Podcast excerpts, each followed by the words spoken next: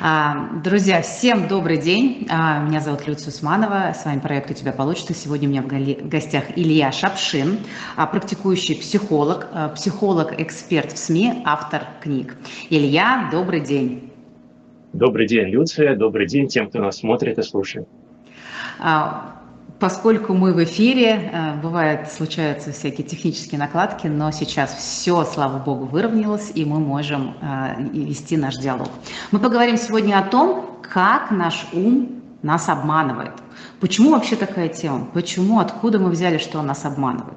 Но я думаю, что многие сталкивались с тем, что мы никак не можем перепрыгнуть за пределы своего мышления. Мы сталкиваемся это э, иногда с тем, что мы по-разному воспринимаем информацию с разными людьми. Вот мы общаемся, что-то говорим, э, нам кажется, что мы достаточно подробно объяснили, например, человеку, что мы хотим услышать, и вдруг выясняется, что он услышал совершенно по-другому нас. Или мы можем по-разному воспринимать одни и те же события. Да? То есть, и, э, и вот эти когнитивные искажения или ошибки ума, которые мы э, встречаем в себе, очень часто мешают нам достигать наших целей. А, Илья, прежде чем мы пойдем вообще в развертывание истории, какие причины, почему и что с этим делать, а расскажите вот ну, как бы такую вводную часть.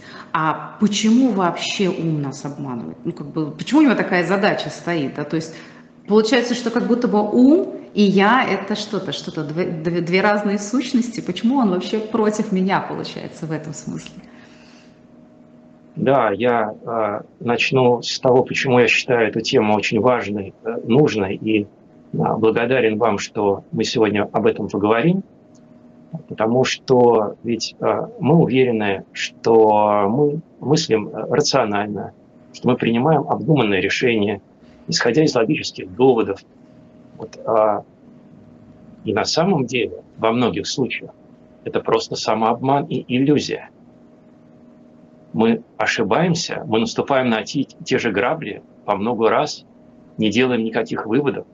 Более того, иногда мы головой понимаем, что что-то идет не так, но мы все равно совершаем те же самые поступки. И ну, если подумать, то это даже немножко страшно. Страшно. А, Фрейд сказал такую фразу, которая в свое время а, просто потрясла его а, общество современное. Человек не хозяин в своем доме, сказал Фрейд. То есть в те времена, когда как раз акцент делался на достижении мышления, на декартово мыслью, следовательно, существую, Фрейд сказал, нет, это вам всем так кажется, на самом деле есть глубинные механизмы, которые вы даже не осознаете, но они руководят вами, они управляют нашим поведением. Ну, мы, конечно, за прошедшие сто с чем-то лет стали немножко по-другому смотреть на вещи, но в чем-то это оказалось так. И э, меня даже немножко огорчает, а, что люди стремятся освоить там, разные гаджеты, разные там приложения, не знаю, там а, водить машины, еще что-то, но не стремятся разобраться, как работает свой собственный внутренний мир, как работает наша голова. При том, что как раз мы видим в нашей жизни как какие-то вещи деструктивные. Но мы находим какие-то там, ситуативные то это вот там не повезло, или это вот такой человек встретился, а то, что он уже пятый на твоем пути встретился, ну, это как бы не, не случайно, это не важно, это вот. Поэтому мне кажется, что разобрать, вот, что происходит в нашем уме и как он обводит нас, так сказать, вокруг пальца, водит нас за это важно э, ну, просто для ну, хорошей жизни, я вот так вот скажу, немножко пафосно. Да, это, мне кажется, одной из самых, э, знаете, важных задач, такой вызов, э, наверное, внутренний каждого человека, чтобы понять, а как же мое мышление, мое личное мышление, каким образом организовано, как на него влияют э, самые разные внутренние процессы, чтобы понимать себя, свои поступки, доносить до людей то, что я действительно хочу до них донести, получить обратно то же самое. Потому что вот то, что вы сказали, да, человек много раз может сталкиваться с людьми определенного качества, определенного свойства, ему всегда кажется, ну, это случайность, Даже пятый, седьмой раз может иной раз нас ну, не впечатлить тем самым. Получается, что в этот момент мы как бы подменяем карту. Мы смотрим на карту, да, если можно взять такую метафору, видим, что вот мы идем, у нас есть направление, и здесь должно быть озеро. Мы такие смотрим по сторонам, озера нет. Что логично предположить? Что мы не находимся в нужном месте на. То есть что-то пошло не так. Что мы делаем зачастую? Мы говорим, наверное, озеро высохло. Наверное, это ошибка в карте. И продолжаем идти дальше. То есть мы, получается, пытаемся реальность подстроить под свое мышление. Но логически, когда мы начинаем смотреть, мы говорим, так, подождите, это же бред. Но оно ведь так происходит. Почему так происходит, Илья? Почему мы продолжаем упорно не замечать карту и не сопоставлять ее с местностью? говорить. Ну, наверное, да. случайность. Да, мне ваш образ очень понравился. Такая метафора. Я вам другую приведу. Угу. Вот тоже замечательно. Вот представьте себе, едет человек в машине и крутит а, ручку радиоприемника. Вот, а, ну, какая-то непонятная радиостанция, там что-то вещает на незнакомом языке. Тут вдруг, о, знакомая волна. И я начинаю ее слушать, эту волну. При том, что Вполне возможно, что то, что звучит на этой волне, это какая-то негативная информация. Это то, что мне не помогает. Это может быть информация, это радио, которое э, я научилась слушать э, в детстве. Mm-hmm. И я буду слушать именно эту волну, потому что она мне знакома. И вот этот образ, э, он более точно объясняет, почему люди совершают одни и те же выборы.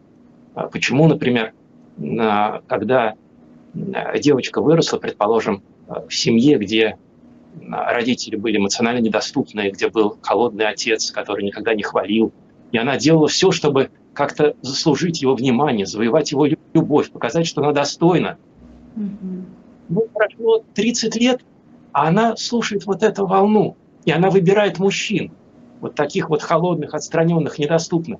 Не в смысле логика выбирает, они у нее вызывают чувства, а другие не вызывают, вот, которые совершенно по-другому устроены, которые, может быть, даже оказывают внимание ей. Нет, потому что она слышит, вот это знакомое радио, вот это моя волна. И повторяется история снова и снова. И ладно, если это только человек эмоционально отстраненный. Это же может быть человек, который допускает жестокое обращение, эмоциональное, сексуальное, физическое. Сколько мы знаем таких историй. Mm-hmm. Вот когда там второй брак, третий брак за похожего человека по типажу, за человека, у которого та же самая модель. Спрашивается, а где голова твоя? А с головой все в порядке. И такой человек может быть успешен в своей профессии. Mm-hmm. Это может быть прекрасный врач, который спасает пациента.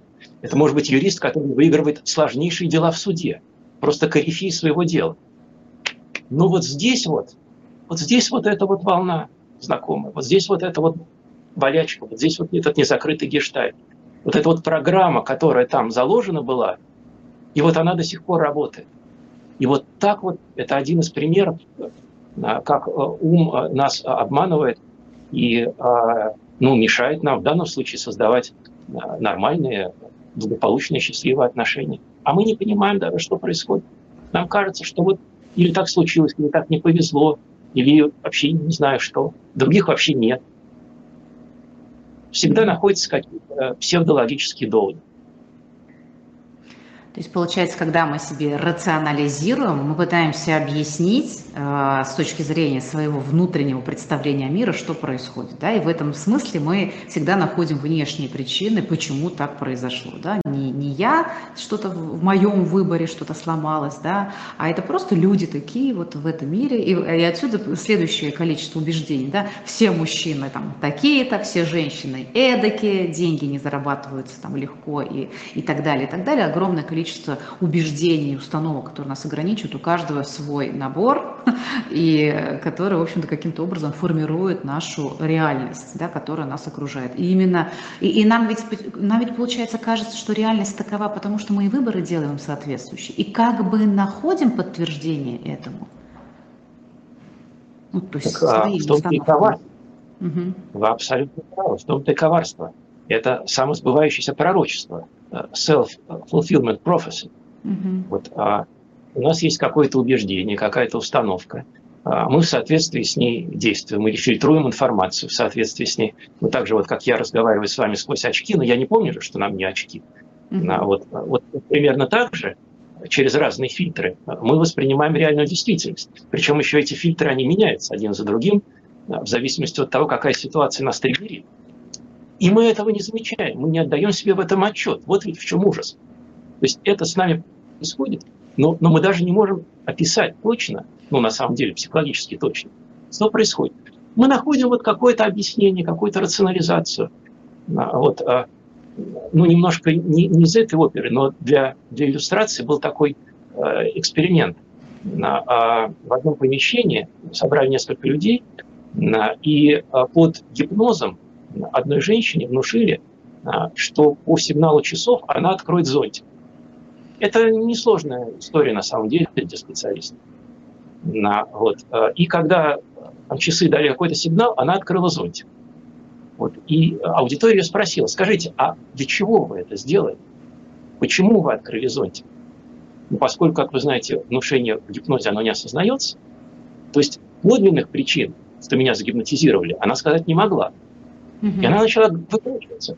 Ну, мне надо было проверить, работает ли механизм. Но мне показалось, что на улице дождь. Но мне еще что-то. Вот аудитория говорила, нет, вы не поэтому открыли зон. Но это уже другая история. Вот то же самое происходит, да. эти вещи, они нами управляют. А мы находим какие-то объяснения. И вот типично это, конечно, да, что мужчины вот такие, женщины такие, там, всех таких-то уже разобрали, mm-hmm. или там э, такие имена теперь, вот, э, или там, ну где уж мне такой, вот там э, на что-то претендовать.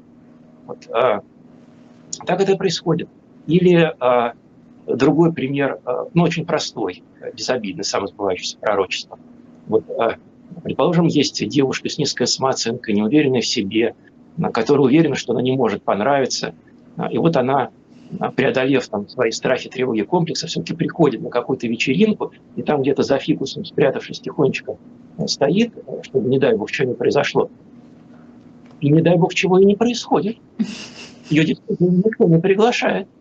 На что она говорит, ну я же знала.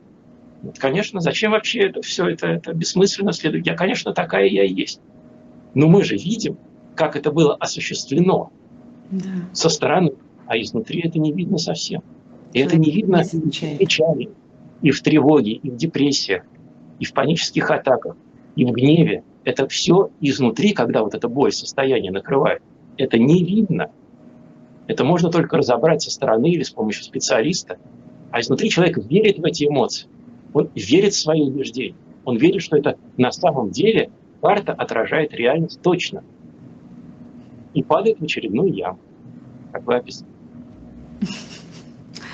Давайте сейчас немножечко структурируем эту информацию. Расскажите нам, какие вот основные, э, там, может быть, моменты, причины, да, или э, способы, по которых происходит вот то самое искажение, и что с ними можно сделать?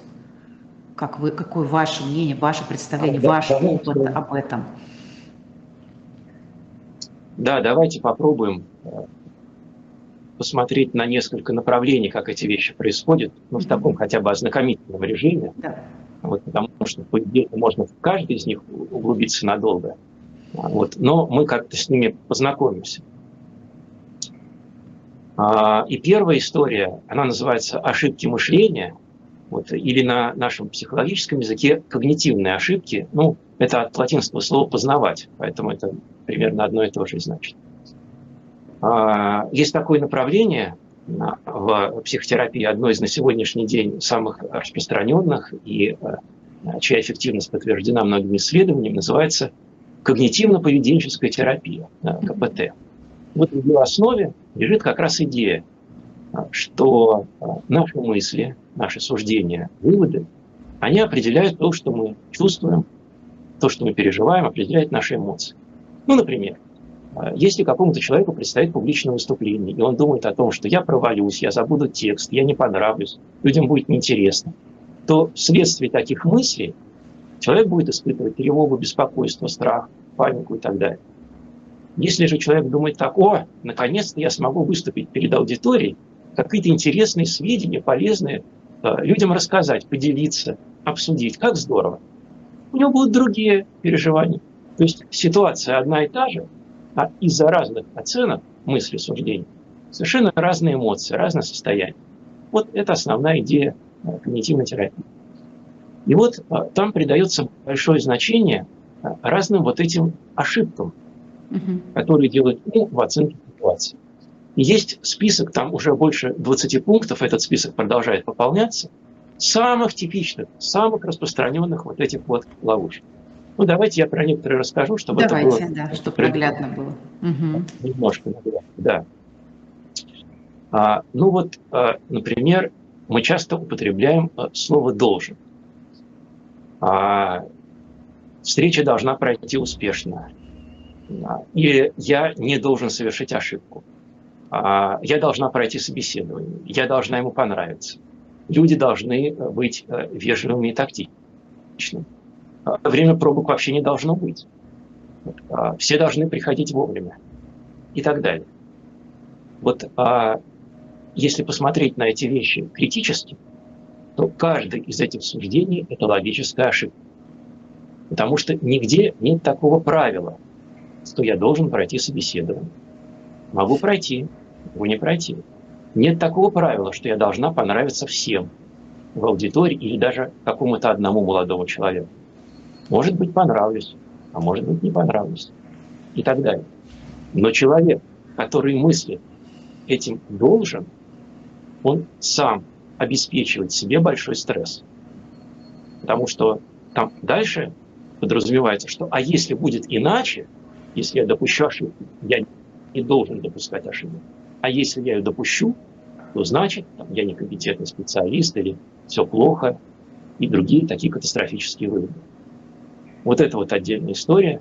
И, конечно, корректно заменить должен на я хотел бы. И я предпочла бы, чтобы встреча прошла успешно. Конечно, я хотел бы сдать отчет или выступить не понравилось. Но это не значит, что я это должен. Тут уже продолжать можно э, с другой ошибкой, на которую я случайно практически упомянул. Это катастрофизация. Это то, что нам всем знакомо. Э, на простом языке я себя накрутил. Mm-hmm. Если я допущу опечатку в тексте, а, то а, меня уволят из этой газеты. Вот, а, если, ну что, я допущу какую-то ошибку, или если наша встреча пройдет, если она откажется знакомиться, это будет кошмар, катастрофа, я навсегда останусь один и никогда никого не буду. И вот я что хочу подчеркнуть, вот самое главное, эти мысли проскакивают в голове моментально – в когнитивной терапии их называют автоматическими. Mm-hmm. Вот это очень важно различать. Когда мы что-то анализируем, например, как доехать из точки А в точку Б, где там делать пересад, или когда мы там, отсчитываем сдачу, это мышление более осознанное. А вот то, о чем я сейчас говорю, это же проскакивает моментально. Вот приходит какое-то новое задание сотруднику, и моментально возникает, ой, я не справлюсь, у меня не получится, меня будут критиковать, э, мне не дадут премию, меня уволят. Это проскакивает моментально. А последствия – это переживание, эмоции, страх, стыд, испуг, ну и, возможно, какие-то реакции в теле, потому что эмоции, они все живут в теле, mm-hmm. Учащается сердцебиение, там что-то потеет. Ну и, конечно, какие-то действия, которые неконструктивны. После а, катастрофизации, наверное, хочется мне сказать про очень такой распространенный ход, который встречается. Это навешивание ярлыков. А, не а, я ошибся, а я тупой. Не я там, не понравилось, а я старая, страшная, никому не нужная. Это я цитирую. Вот я не придумываю вообще в том, что я рассказываю, ничего. Это абсолютно все из э, кабинета, э, где я работаю каждый день. А, что еще? Я неудачник, потому что э, что-то не получилось так, как хотелось. Вот, а, конечно, эти вещи пришли к нам не сразу. Вот, как правило, нас кто-то когда-то этому научил. Может быть, когда там, маленький мальчик или маленькая девочка э, пришла из школы там, с тройкой или сказала, что я не могу решить этот пример, вот, она услышала не, ну что, что не смогла решить этот пример, давай разберемся. Да, ну что ж ты глупая такая. А, вот, или что-то в таком ключе. А потом мы начинаем это делать уже сами с собой. Внутренний критик, внутренний ругатель. В каждом из нас, могу вам сказать точно, как практикующий психолог, сидит мощный внутренний ругатель. А вот. И даже если внимательно его послушать, то можно узнать, чьим голосом и чьими словами он говорит. Это да. Вот, кому-то из родителей, или бабушка, или еще кому-то. Вот. Это точно совершенно психологическая история. Она не берется откуда ни возьмись. У нее есть всегда источники. Вот навешивание ярлыков – это очень тяжелая история, потому что ну, я ставлю на себе крест, если я говорю, что я тупой, никогда никому не понравлюсь, или если еще что-то такое, я и пытаться не буду. Ну, давайте, может быть, еще какой-нибудь. Это просто тоже замечательный, ну, под конец. Это про обобщение. Угу. Все всегда никогда. Мы с вами уже об этом говорили в начале. Да, да. Все мужчины такие, женщины такие. У меня никогда ничего не получается. Еще интереснее, у меня никогда ничего не получится. Тут еще одна логическая ошибка. Прогноз в будущее. Ой, знаете, еще одну, ну, последнюю. Вот просто когда заходит об этом речь, это очень интересно. Чтение мыслей. Это особенно в близких а, отношениях. Да, да, да. уверены сто процентов, что они знают, что думает собеседник, особенно если это близкий человек. Я знаю, что он считает меня глупым. Я знаю, что он рассердился. Я знаю, что начальник там про меня решил. Вот это сплошь и рядом. Вот а, уважаемые наши слушатели и зрители, э, да, телепатия э, у нас, к сожалению, отсутствует. Это логическая ошибка, которая называется чтение мыслей. И их нужно, а, ну, как минимум, подвергать собственной критике, а в лучшем случае проверять.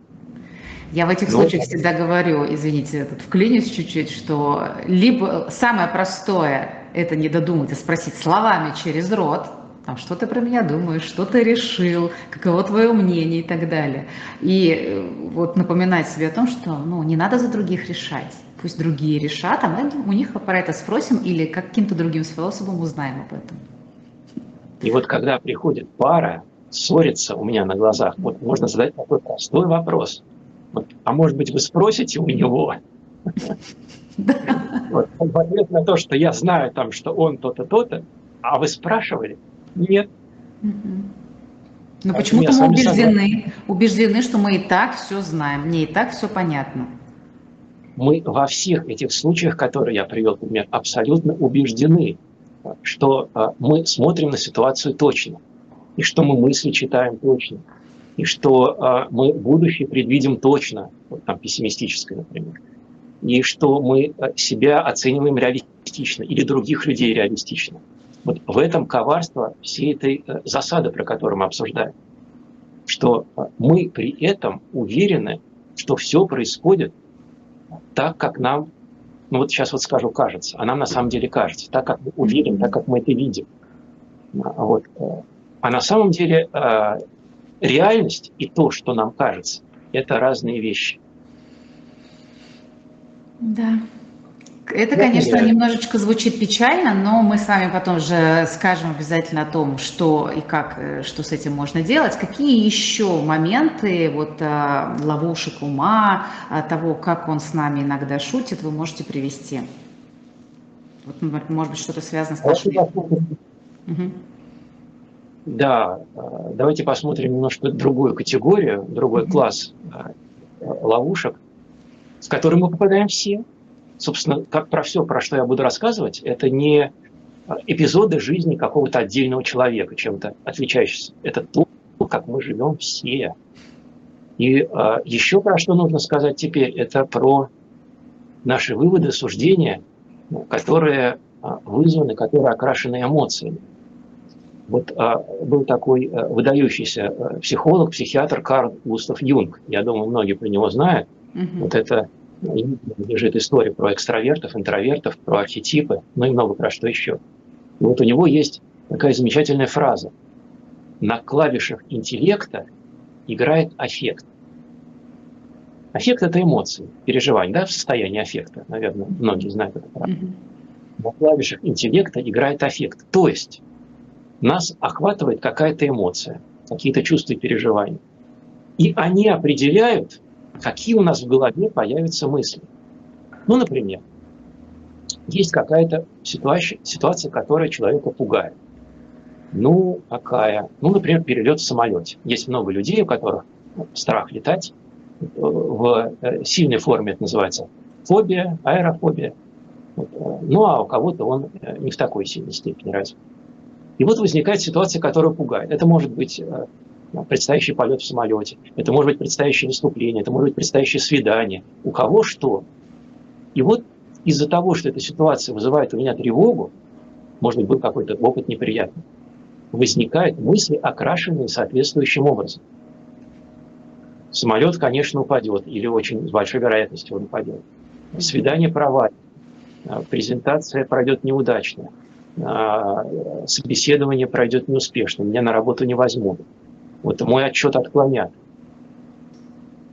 Или, предположим, речь идет про ситуацию не тревожную, а, предположим, про ситуацию грустную. Например, отношения прекратились. Вот ушел молодой человек от девушки к другой девушке. Вот из-за того, что эта ситуация действительно печальная, это объективно так, мысли могут возникнуть такого плана. Теперь я буду одинока, я никого не встречу. Больше я, я никому, никому не буду нужна, да. Я больше никому не буду нужна. И, и снова, и снова. И в первом, и во втором случае – изнутри охваченный, накрытый этой болью, человек будет верить, человек будет убежден, что его суждения по поводу себя этой ситуации, они соответствуют реальному положению вещей. В то время как на самом деле это не так. Это именно настроение, это состояние вызвало вот эти мысли в уме. А потом, когда пройдет какое-то время и поменяется настроение, состояние, то и суждение, оценки изменятся. Но в тот момент человеку кажется, что это именно так. И можно дойти до панической атаки или до депрессии, до глубокой. Можно а, ограничить свою активность, можно начать избегать, что хуже всего. Вот что хуже всего. Потому что когда какая-то ситуация вызывает у нас вот такие неприятные переживания, то мы начинаем этих ситуаций избегать вообще. Ну, в моменте мы выигрываем, потому что мы не соприкасаемся с чем-то дискомфортным. Но, конечно, на перспективу-то мы свою жизнь очень ухудшаем, когда мы из-за э, страха получить отказ вообще не решаемся знакомиться, когда из-за страха на э, того, что не будет встречное «да», отказываемся признаться в чувствах, когда мы э, не можем куда-то поехать, куда нам хочется, из-за того, что ум нарисовал нам какую-то проблемную картину. Поэтому вот мысли, вызванные переживаниями, эмоциями, вот это второй вид, наверное, вот этих вот ловушек, которые расставляют нам ум, и в которые мы практически неизбежно так или иначе попадаем.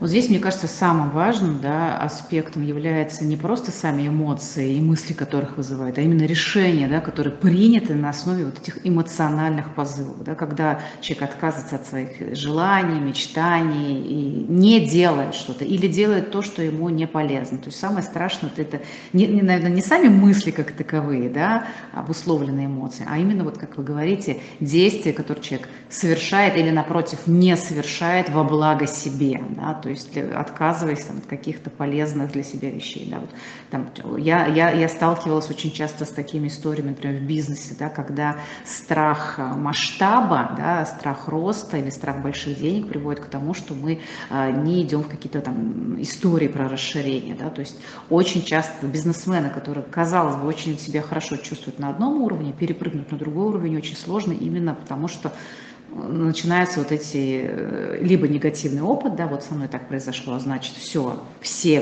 там клиенты большие такие, они все кинут, они что-то там со мной сделают, я лучше вот тут как-нибудь и никуда я больше не пойду, вот в своем болотце так и останусь, да, и вот это, конечно, часто препятствует росту и личностному, да, и если там говорить про бизнес компании, и в семье такое часто происходит, когда семья не растет по каким-то причинам этих страшных видений в голове.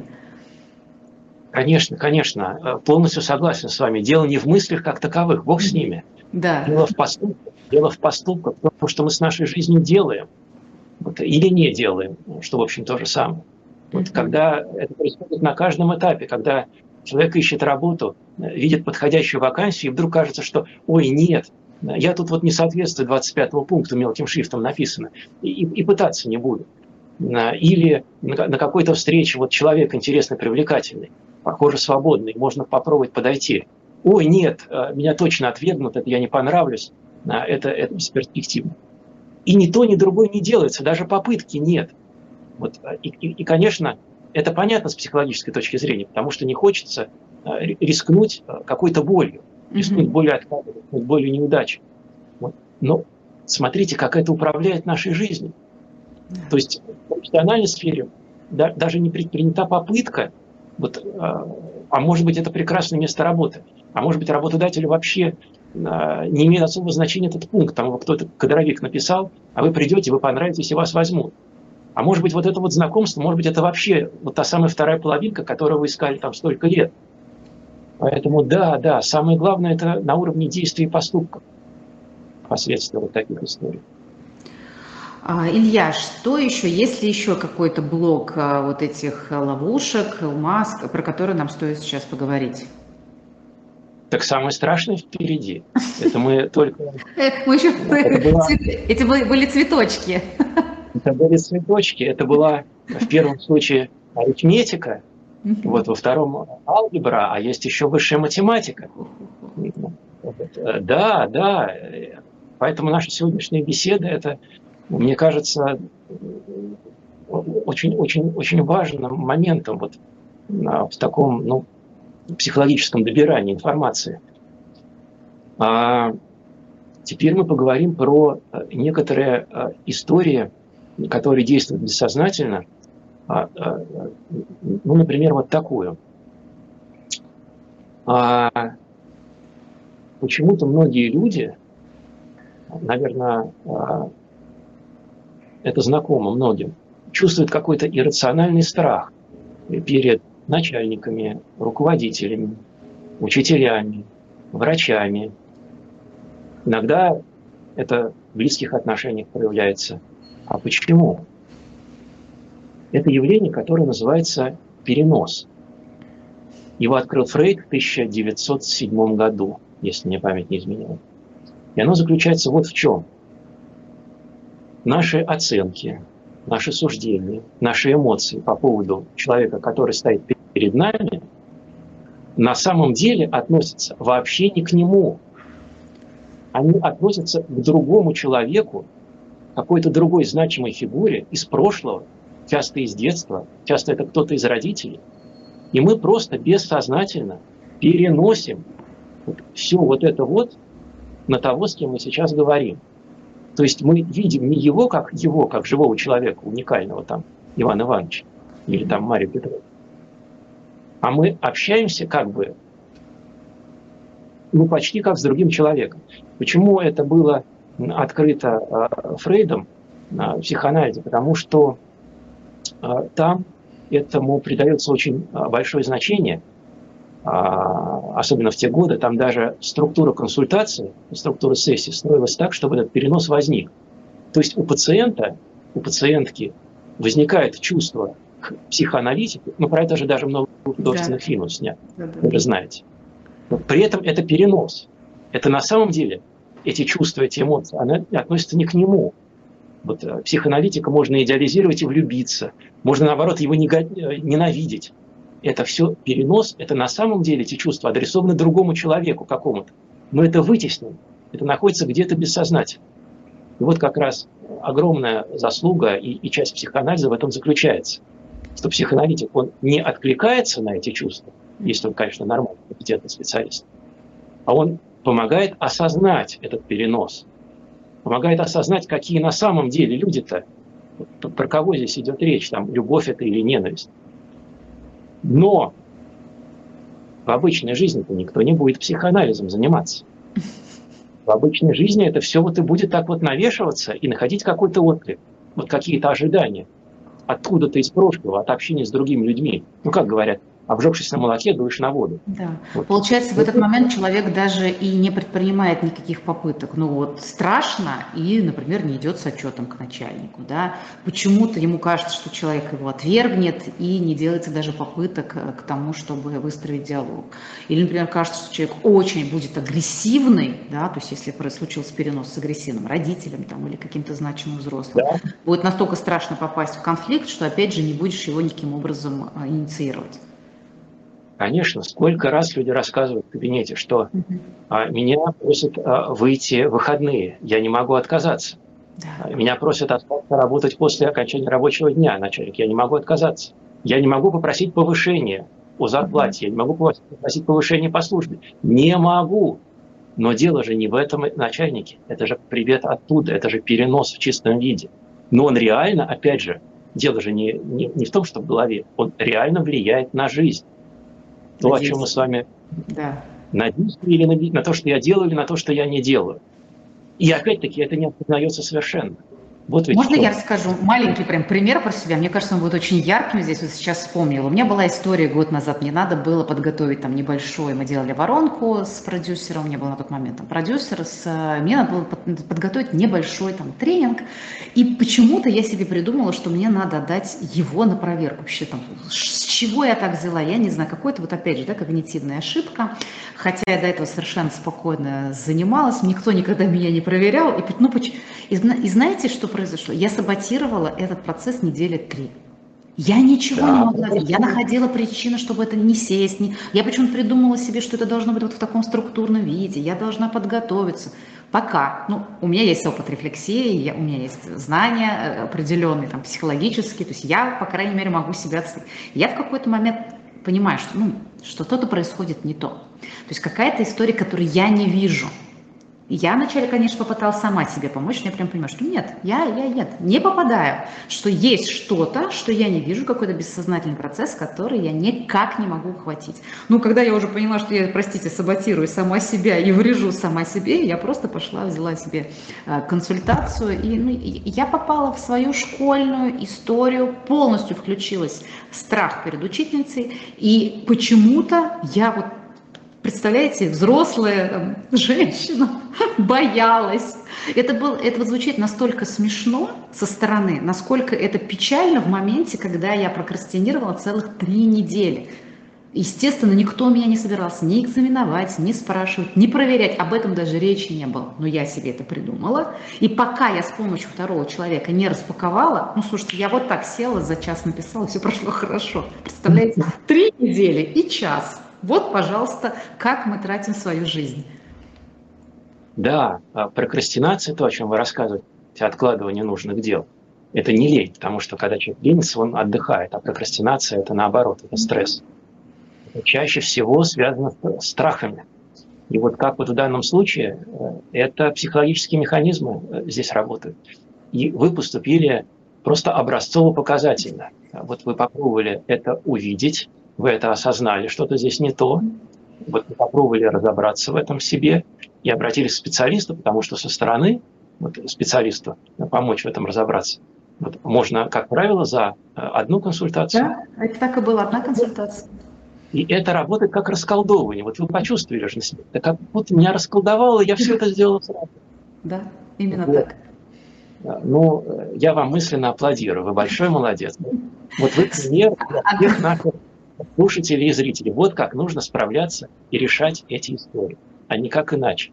Вот не нужно, а, не знаю, выдумывать какие-то а, псевдодоводы, а, не, не нужно играть в какие-то а, игры и обманывать себя. Вот это, это все потеря времени, это не решает проблему, и все эти механизмы благополучно продолжают вами управлять. Вот поступайте так, как Люция, и э, вы будете управлять этими механизмами. Но это вот навык рефлексии. Мне кажется, что вот сейчас, да, мы с вами, у нас уже немножечко времени осталось. Давайте мы поговорим о том, а как это замечать, что с собой вообще делать и как научиться расколдовываться, если это вообще каким-то образом можно делать самостоятельно. Илья, какие ваши рекомендации? Потому что я понимаю, что причин и примеров, и еще каких-то блоков вы сейчас нам еще, будучи специалистом в этой теме, столько нам приведете. Я нам на каждый из своих примеров накидаю такое количество. Уверена, что это именно так и будет. Давайте вот с этой это, стороны конечно, посмотрим. Неисчерпаемая тема, но действительно да, надо да, же... Да, неисчерпаемая, абсолютно точно. Но это важно, согласитесь. Мы же говорим про жизненные вещи, мы не про что-то, не теории, концепции говорим. А вот практическая психология очень жизненная. А, ну давайте, да, все-таки надо поговорить, э, что же хоть с чем-нибудь из этого можно сделать и как. Mm-hmm. Тем более, что тоже требует времени, чтобы рассказать. Ну вот смотрите, начнем э, с того же, с чего мы и начали. Это же методологически правильно, логично. Э, вот мы с вами говорим, что мы попадаемся в различные когнитивные искажения, вот эти вот логические ошибки мышления. А, что с этим делать? Ну, во-первых, попросту говоря, можно взять их список и прочитать. Mm-hmm. Вот, не китайский язык, это не какая-то глубинная аналитическая психология, это очень простые, понятные для любого взрослого вещи. А где это, это можно прочитать? А, ну, например, в книге, в книге а, «Терапия настроения» Дэвида Бернса. Угу. Вот а в книгах замечательного психолога, которого зовут Роберт Лихи. А, вот а, один из самых известных когнитивных терапевтов. Там есть прямо списки. Угу. Вот, да, Роберт Лихи, прямо списки есть. В конце концов, можно забить в интернете список когнитивных искажений, вот, и их можно прочитать. Но прочитать это не значит, что вы с этим свободны от этого. Вот mm-hmm. это главная ошибка, которую допускает много людей. Потому что им кажется, что если я это прочитала, вот если я это поняла, то теперь а, надо мной это не властвует. Нет, властвует еще как. Это надо прорабатывать. Как это надо прорабатывать? А нужно, нужно. Вот помните, я эти мысли назвал автоматически. Угу. Вот нужно специально задавать себе вопрос, как о том же самом можно подумать иначе. Это называется альтернативные мысли. Вот как то, что происходит, можно объяснить по-другому. Вот этим автоматическим мыслям нужно дать отпор, и им нужно возразить. К ним нужно отнестись не как к истине, а как к гипотезе, которую можно проверить. Соответственно, гипотеза а, либо подтвердится, либо, что скорее всего, она не подтвердится. Вот мы можем взять э, любую из этих историй, ну там про долженствование, например. Ну а если такое правило, что я должна им всем понравиться, вот я там выступаю перед аудиторией, 50 человек, а где написано, что я так должна понравиться? Нигде, это просто я так хочу. Или, например, э, если я допустила ошибку, а из этого действительно следует, э, что я там бездарный журналист или что я тупая. Нет, это просто опечатка, это просто ошибаются, и все люди ошибаются. Вот таким вот образом эти ситуации можно размысливать. Угу. Да, вот, э, и это нужно тренировать. И делать это письменно для начала.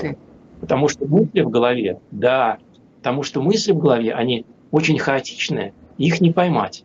Вот для тренировки, если вы действительно хотите научиться с этим работать, это нужно делать письменно на бумажке. Вот просто делается табличка. В первой графе ситуация.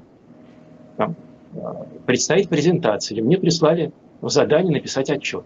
Во второй графе какие мысли у меня возникают автоматически, сами по себе. А вот третья колонка, самое главное, как еще можно об этом подумать? Более рационально, более взвешенно, более здраво. И вот это вот главное, а, главный вид работы вот э, с автоматическими мыслями, с логическими ошибками. Это первый подход. А другой подход, он более интересный. Вот а, когнитивная терапия существует уже давно, более 50 лет.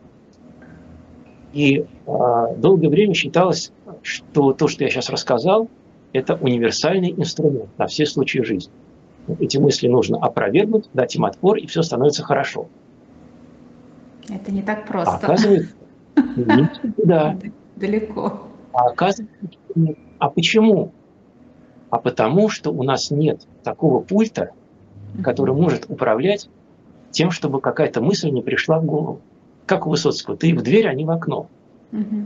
Нет возможности достаточной степени контролировать, чего там ум наш придумает. Вот о чем мы с вами сегодня говорим. Нету. И тогда возникла совершенно другая идея. Вообще-то говоря, она позаимствована из э, буддийских и даосских традиций медитации. Но она немножко обработана в таком психологическом ключе. Вот а, можно представить себе, а, что сам человек, вот его я, взрослое, зрелое я, это водитель автобуса, угу. который хочет привести автобус из точки А в точку Б, туда, куда ему хочется, туда, куда важно попасть мне, в точку Б. Все бы хорошо, но в автобусе сидит много разных пассажиров. И один пассажир говорит, давайте мы туда не поедем. Другой пассажир говорит, ты вообще плохой водитель. Выходи, ты не умеешь вообще водить автобус, ты нас всех угробишь. Третий говорит, я вообще никуда не хочу ехать, оставьте меня в покое.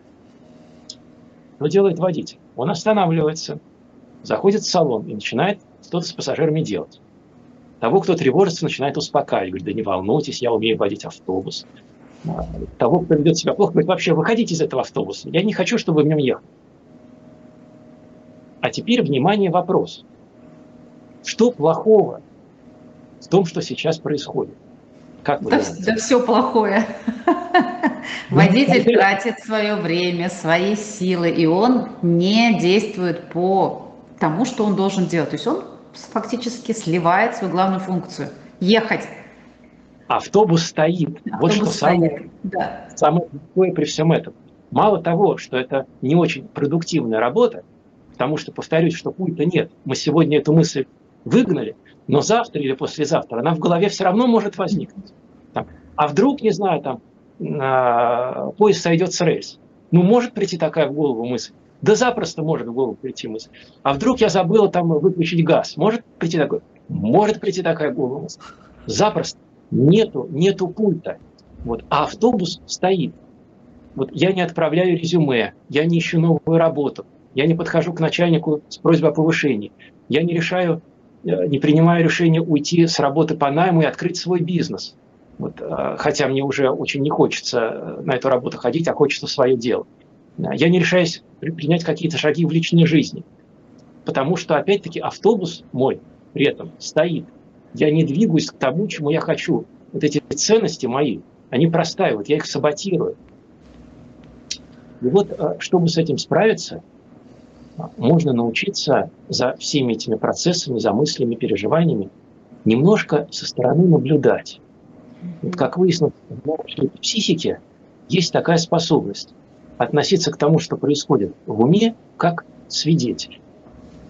Для этого есть несколько интересных таких образов. Один а, называется «Красиво листья на реке». Вот мое «я» сидит на берегу реки, и там проплывают листья. И мысли, которые приходят в голову, я кладу на эти листья, и речка их благополучно уносит. Боже, как красиво. Конечно, да. В какой-то момент я обнаружу, что я, может быть, сливаюсь с этим. Тогда я снова сажусь на берег, снова кладу на эти листики, и речка снова их уносит. Или же можно представить, что я сижу в шезлонге, и по нему проплывают облака. И вот я какие-то мысли я кладу туда, на облака, и облака благополучно пролетают мимо а я наблюдаю. И по-английски это называется diffusion, разделение. И вот я с этим не борюсь, я с мыслями не воюю, я не требую, чтобы их не было. Вот я вообще с ними как-то не враждую, но я с ними не сливаюсь. И тогда они перестают управлять моей жизнью. И тогда я, может быть, беспокоюсь, но я пойду на это собеседование, потому что мне в этой компании хочется работать. Я чувствую тревогу, но я подойду к этому человеку познакомиться, потому что он мне интересен, я хочу э, что-то изменить в своей личной жизни. И много-много таких примеров. Не знаю, понятно ли вот то, что я сейчас рассказываю? Э, это вообще совершенно потрясающая э, и метафора, и то, что вы говорите, самое важное, что у нас у всех такая способность есть. Надо только начать делать, пробовать, и вот этот навык в себе воспитывать, навык, ну, можно сказать, навык рефлексии, да, и смотришь, что со мной происходит. Да, вот это то, о чем нельзя не сказать. Угу. Мы часто хотим простое решение мгновенное. Вот. Иногда клиенты приходят в кабинет с проблемой, которая у них 45 лет, и они хотят выйти без этой проблемы, которая у них 45 лет. Вот. Причем желательно, чтобы это было как-то по-простому, легко, быстро. Вот. видели и слышите, такого в природе не бывает. Если вам кто-то это обещает, то э, вас вводит в заблуждение. И вот методы, про которые я рассказываю, они требуют тренировки. Mm-hmm. Вот, когда вы приходите в тренажерный зал, вы же понимаете, что для того, чтобы появилась форма там бицепса или пресс, ну, надо ходить туда 2-3 раза в неделю несколько месяцев. И тогда будет результат. Кстати, по этому поводу э, есть хороший анекдот. Купила абонемент в тренажерный зал, прошло полгода, результатов не вижу. Пойду спрошу, что не так. Да-да-да. Это из той же оперы. Вот можно а, почитать книжку, послушать видеоролик. Но навык можно только наработать. Вот когда вот эту вот табличку, которую я рисовал, вы заполните там 15 граф, вот тогда вдруг вы поймете, что вы это умеете анализировать сами, сходу. Mm-hmm. Вот когда вы проведете несколько христианства, вот такого вот наблюдения со стороны за своими мыслями, вот сливаясь с ними, возвращаясь обратно, вот потом вы вдруг почувствуете, что да, вот есть такая мысль, но мне важно это сделать, и я это сделаю все равно. Поэтому над этим здесь нужно приложить усилия. И они очень а, благодарны. Это очень окупится. Илья, смотрите, еще один такой способ, да, можно ну, такой достаточно игровой, легкий себе предложить. Вот как вы посмотрите на него? Например, ты слышишь в голове мысль, да, у меня там не получится, или ты обязан, там, должен, да, должествовать, ты должен быть там успешным. То есть это некий голос в голове, который очень яркий, явный, он имеет вес.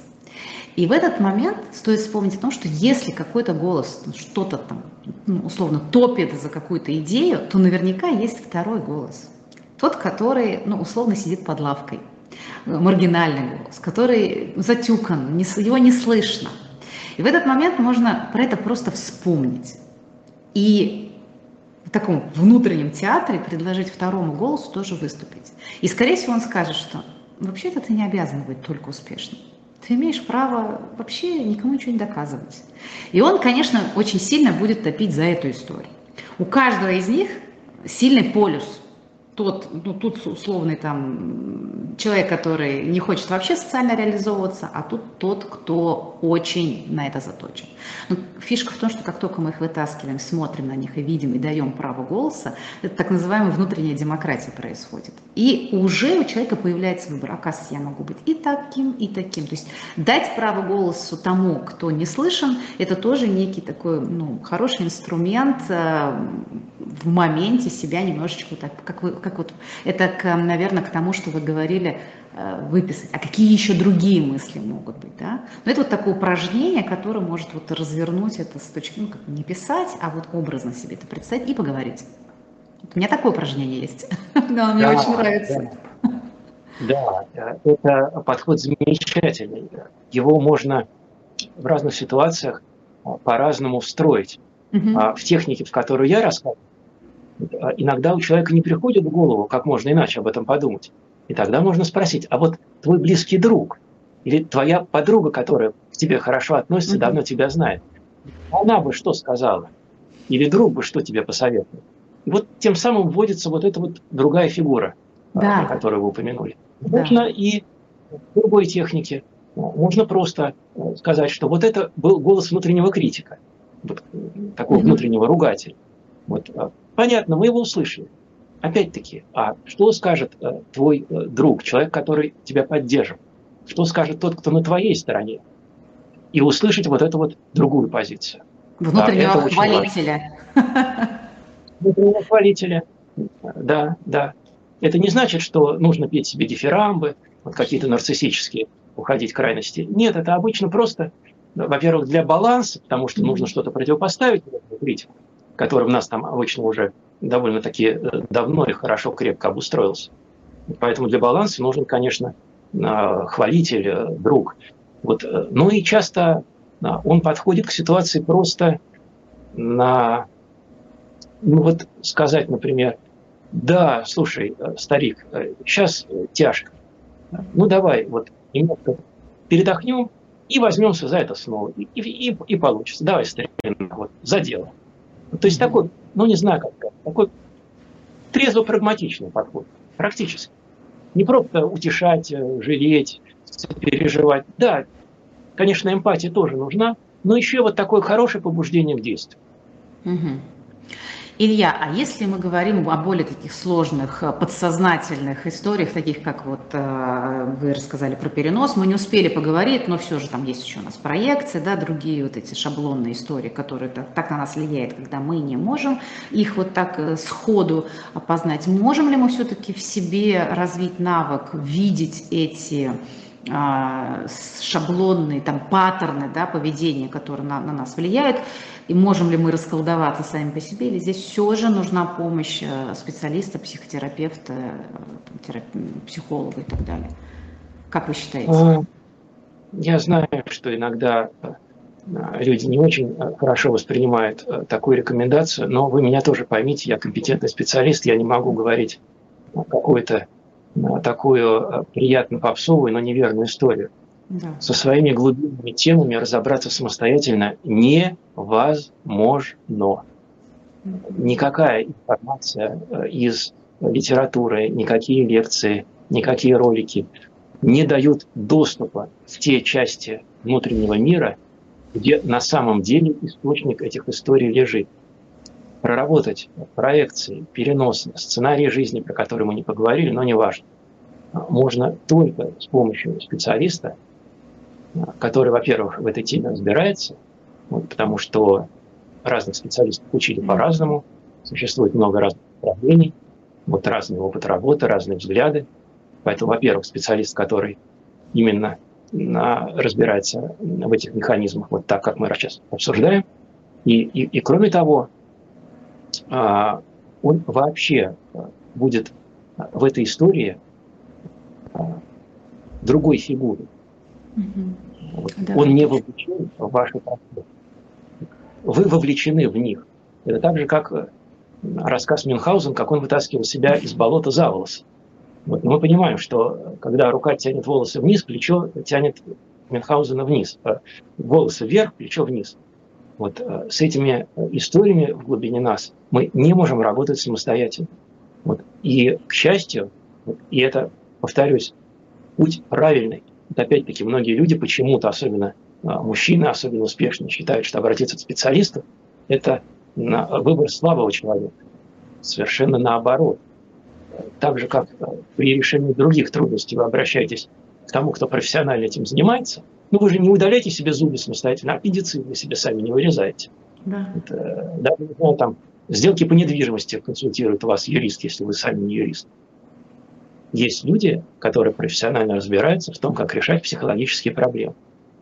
И я условно скажу, нанять специалиста, чтобы он помог вам освободиться от этих бессознательных механизмов, это сильное решение, это здоровое решение, это решение зрелого взрослого человека. И это единственный способ, как вот с этими самыми глубинными темами можно разобраться.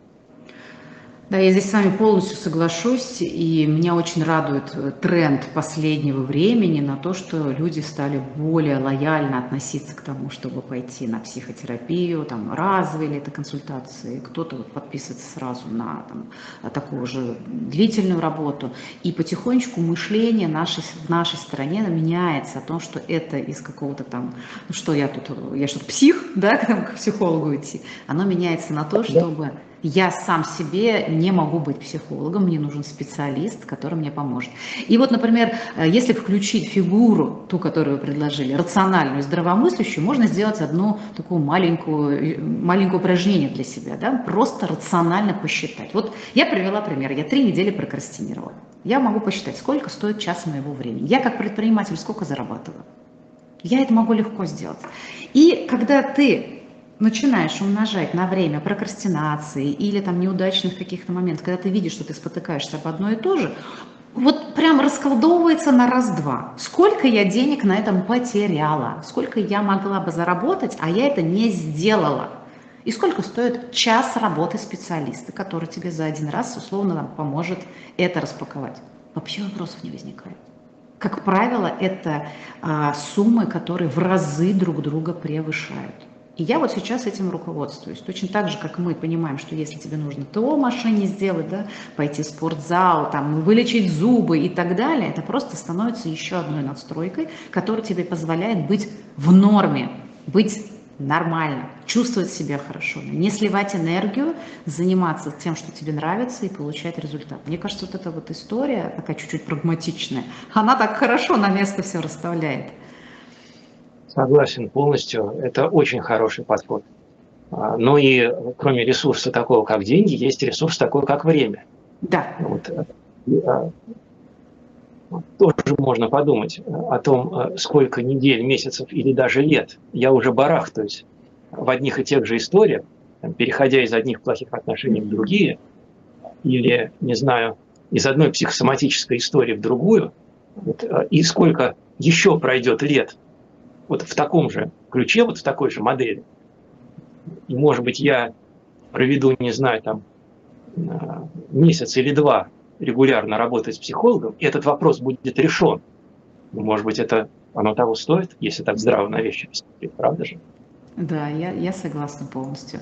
И я вот сейчас много общаюсь с предпринимателями, и, знаете, вижу такую классную тенденцию. Вот вы говорили, что успешные люди, они часто ну, меньше всего хотят идти. И меня очень радует этот тренд, когда ну, предприниматели ставят уже себе в такую, знаете, как в расписание, что я, мне нужно поработать с психотерапевтом, я не вывожу то, что происходит, мне нужно развиваться личностно. И вот уже такой тренд присутствует. Для меня это, мне кажется, это очень классная история. Да, я с вами соглашаюсь, я тоже э, такой тренд вижу. Вот э, иногда приходят и э, представители крупных банков, и акционеры крупных компаний. Вот, потому что они понимают, что вот есть вопросы, в которых они разобраться не могут. Вот, есть какие-то сложные ситуации, которые они при всех своих ресурсах решить не могут. Вот, и, и они обращаются к специалисту по решению вот такого типа проблем. Вот. И это прагматичный, здоровый шаг. Да. Это люди, которые мыслят очень четко. Они же реалисты, они же прагматики, они же не тратят свое время, которое у них, наверное, день э, стоит дороже, чем, не знаю, там, мой год. Я не являюсь запросто, запросто. Вот но они выбирают пойти таким путем. Ну, значит, это о чем-то говорит. Согласна. Илья, мы будем завершать. Спасибо вам огромное за этот важный, ценный и очень интересный диалог. Конечно, как обычно, мы ограничены рамками времени, и вот мы не успели поговорить там про сценарии жизни, про проекции, которые, конечно, тоже очень, не тоже, а очень на нас влияют и важно для осознавания. Я думаю, если у нас будет возможность, и вы нам не откажете, мы бы с вами встретились еще раз, и вот эту вторую часть э, поговорили бы именно об этом. Большое вам спасибо за приглашение и за поднятие такой э, важной, глубокой, непростой темы. Конечно, э, буду рад поделиться знаниями и опытом Спасибо. в другой раз. Спасибо большое. Друзья, ну что, э, следите за нашими эфирами. Мы, я уверена, что вот так Илья нам раз пообещал, обязательно к нам придет, мы продолжим. Ну а за следующими нашими эфирами следите в наших всех соцсетях и там, где мы представлены. До новых встреч. Илья, еще раз огромное спасибо. До новых встреч. Всем пока, друзья.